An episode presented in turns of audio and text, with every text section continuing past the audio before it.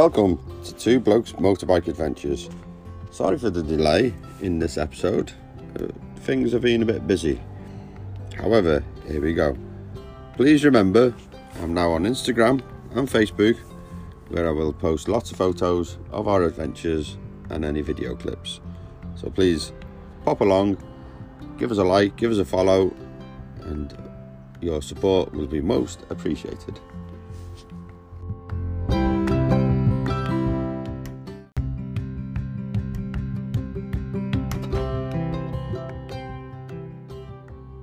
Welcome back to my channel, Two Blokes Motorbike Adventures. As it stands today, at the end of May 2024, I've got listeners now in 24 different countries, which absolutely amazes me. For an amateur bloke like myself to be uh, listened to in so many different places around the world amazes me, it truly does. So, thank you very much for your listening. Now, going to talk about my least recent trip to France. How did it go? Was it what we expected? Now, I spent many hours planning this trip, finding hotels, places to go, all done over the internet. How was this compared to real life, compared to how it was made to look over the internet? It turns out that all but one of the hotels that we stayed in were quite accurate. However, one of the hotels didn't quite meet up to what I expected. I guess the use of Google Images, satellite, or Street View would have paid off a little bit more to manage my expectations of one of the hotels. It was surrounded by a motor dealership, other industrial units. Don't get me wrong, the hotel itself was lovely. However, it was just surrounded by industrial units. Now, if the pool had been opened, can you imagine sat in the pools, round to relax, surrounded by people coming and going from a Vauxhall dealership? Oh well, never mind. Thank God the pool was closed. Now, back to the trip. It was decided that the first day would have been too far to go in one go. So, a travel lodge was found just over halfway down to Dover, Folkestone and this was found in Northampton, just north of Milton Keynes. That was about 150 miles from my home. Easy, I thought. Now, on that day, I was actually in work till about six o'clock. So by the time I got home, got changed, it was gone seven o'clock at night, and we set off. It wasn't too bad, it had been a lovely day. However, the temperature was quickly dropping. Now, given the fact that um, we only had so much space on our bikes, the wife decided, oh, it's going to be lovely. I won't need my thermals in my uh, motorbike outfit. So she took them out, thinking, I've always got a hoodie and a pair of tracksuit pants. I can always put them on if I get cold. And if I did need to take them out, we probably haven't got the space to put them in anyway. Now, that was our first lesson. Um, because as the temperature was dropping, and as you're travelling along the road, as you know, if you ride motorbike, you do get quite a bit of wind, and that does chill you down a bit. So after about an hour and a half of braving the cold and sitting there talking to Joe, thinking, "You getting cold? Yeah, yeah. You getting cold? Yeah." Before let's have a, a pit stop both to have a comfort break and also to put some extra layers on. Now, I know you hardened motorbikers out there will think, just how cold was it? Well, it got down to about 7 degrees Celsius, which isn't freezing, but add the wind chill and the darkness, it just felt a lot worse than what it was. And it felt a little bit damp as well as the night was going on. After three and a half hours of travelling now in total, we arrived at the Travel Lodge. It's a bit like a hotel for you international uh, listeners. Somewhat relieved that our journey was over for the night. A quick hello to Keith and Lynn. They got there earlier than us, and the wife couldn't wait to jump in to the hot shower to warm herself up. The next day, we broke up to lovely sunshiny day, and we then needed to find a place for our breakfast.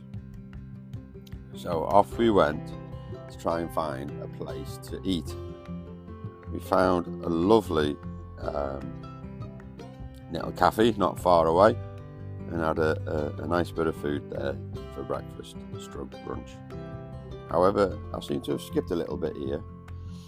When we came out of the travel lodge, had noticed that uh, my bike had been tampered with.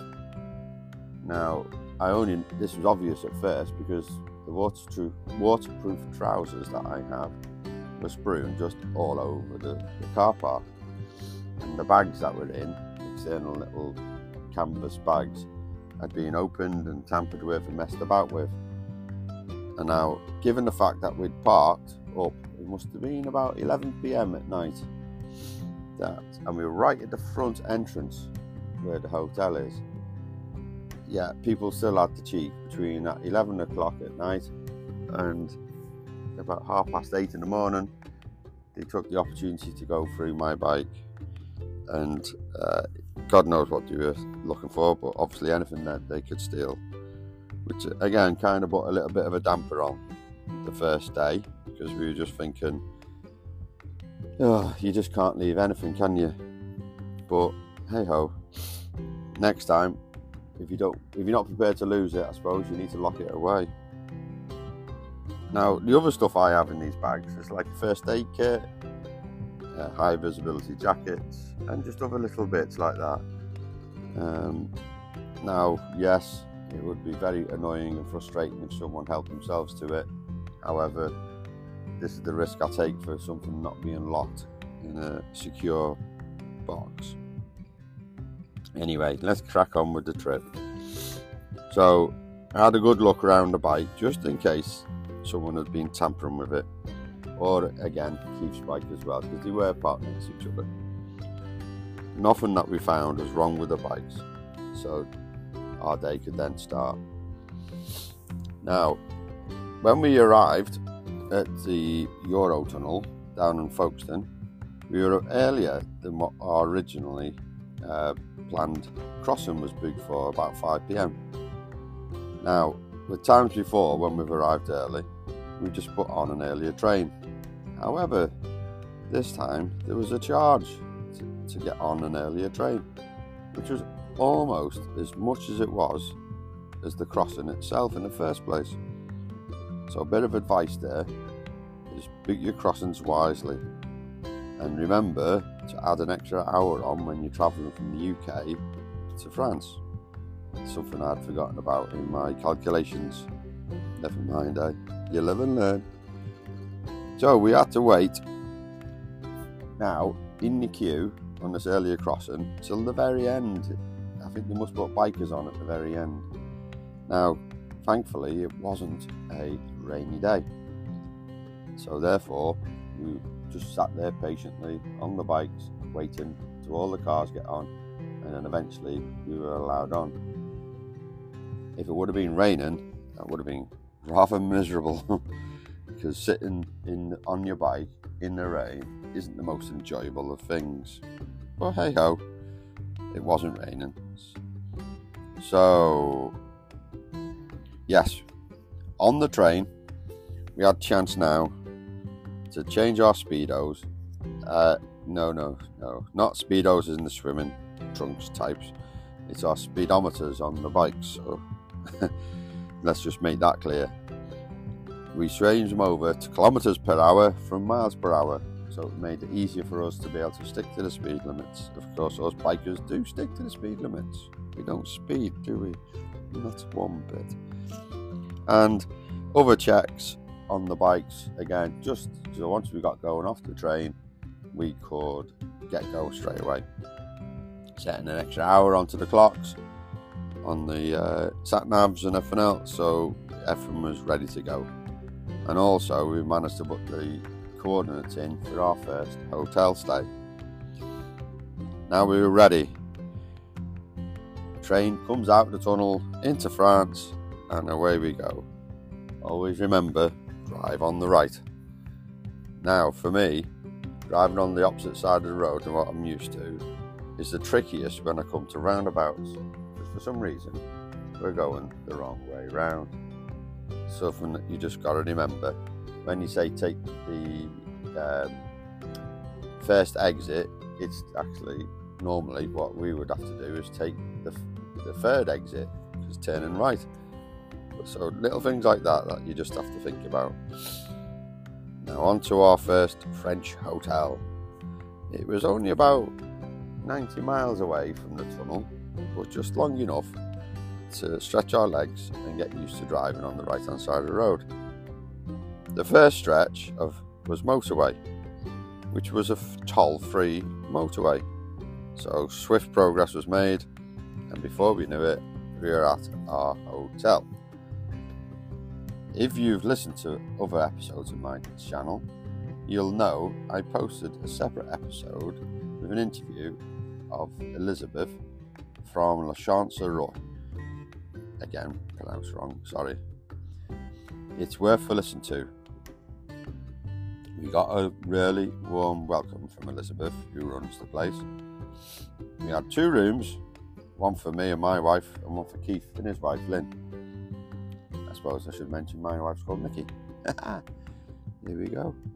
So, this place, we had a separate building all to ourselves, which was full of history. It was amazing to to uh, have a look at it and have a look around. You could just feel the history of it. Uh, now, in our building was the communal dining room, which again just made it feel even more spacious. And we had a separate living room as well which you can imagine in the winter, you had a wood burning stove and it'd be really welcoming with that stove blaring in the background. Breakfast. It was a continental breakfast included in this hotel. It was the only hotel out of all of them that we picked that included a breakfast. Now, here's me thinking, oh, I'm used to my bacon sandwich in the morning. However, it was a really good selection of this continental breakfast, and we were really content with our food and had a full stomach at the end of breakfast.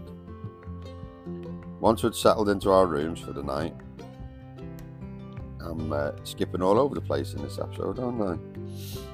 We got there, however, we needed our evening meal. We found a local pizzeria in the village and we went there for our meal. Now, here comes a blast from the past, a childhood memory here. Whilst deciding what pizza to order from the menu, we were asked, Would you like a drink? And I spotted that they sold Orangina. So that was my choice. And it reminded me, as a young boy, it, drinking the Orangina, it brought back lots of memories from when we used to tour France with my mum and dad and my brother. Wow, Orangina, what a blast from the past. Now, the pizzas that both Lynn and I chose, not that we copied each other, but we both liked the same, It was like a ham and chicken, and it had mustard on the pizza. Now, I don't know if this is a common thing in France because we only went to that one place for pizzas. So maybe it is, maybe it isn't, I don't know. But you know, we thought, why not give it a try? You know, indulge yourself into the uh, local customs of having mustard on a pizza. Now, it was surprisingly quite nice with the other ingredients and absolutely loads of cheese. It was a really well together pizza. Now, the downside to having that uh, mustard on the pizza was for the next couple of days, we just seemed to be incredibly thirsty, both Lynn and I. Now, whether that was to do with the mustard, whether it was to do with anything else, but it was only Lynn and I who had that pizza with the mustard on that had that issue. Now, is it just us, or is that has anyone else experienced that? I don't know. So, after an enjoyable evening meal and a good old chat, we headed back to our hotel as we knew we had a long ride the next day. We got back, had a nice cup of tea, and another chat. I don't know what it is with us, we just like to talk. Off we went to bed in a very comfortable sleep. Up early to the breakfast that was absolutely amazing. And this day we had about for 350 miles to ride where we were going to stay at my friend Roy's house. Now, I've gone on quite a bit now, and I'll leave it for here for now. In the next one, I'll talk about our journey to Roy's house over the 350 miles, and then what we did whilst at Roy's house. Because we didn't just ride our bikes, believe it or not. But we'll leave that for the next episode. And uh, what we got up to with Roy and his lovely wife, Alison, aka Ali. So thanks for listening if you got all the way to the end, and we'll catch you in the next one. Goodbye.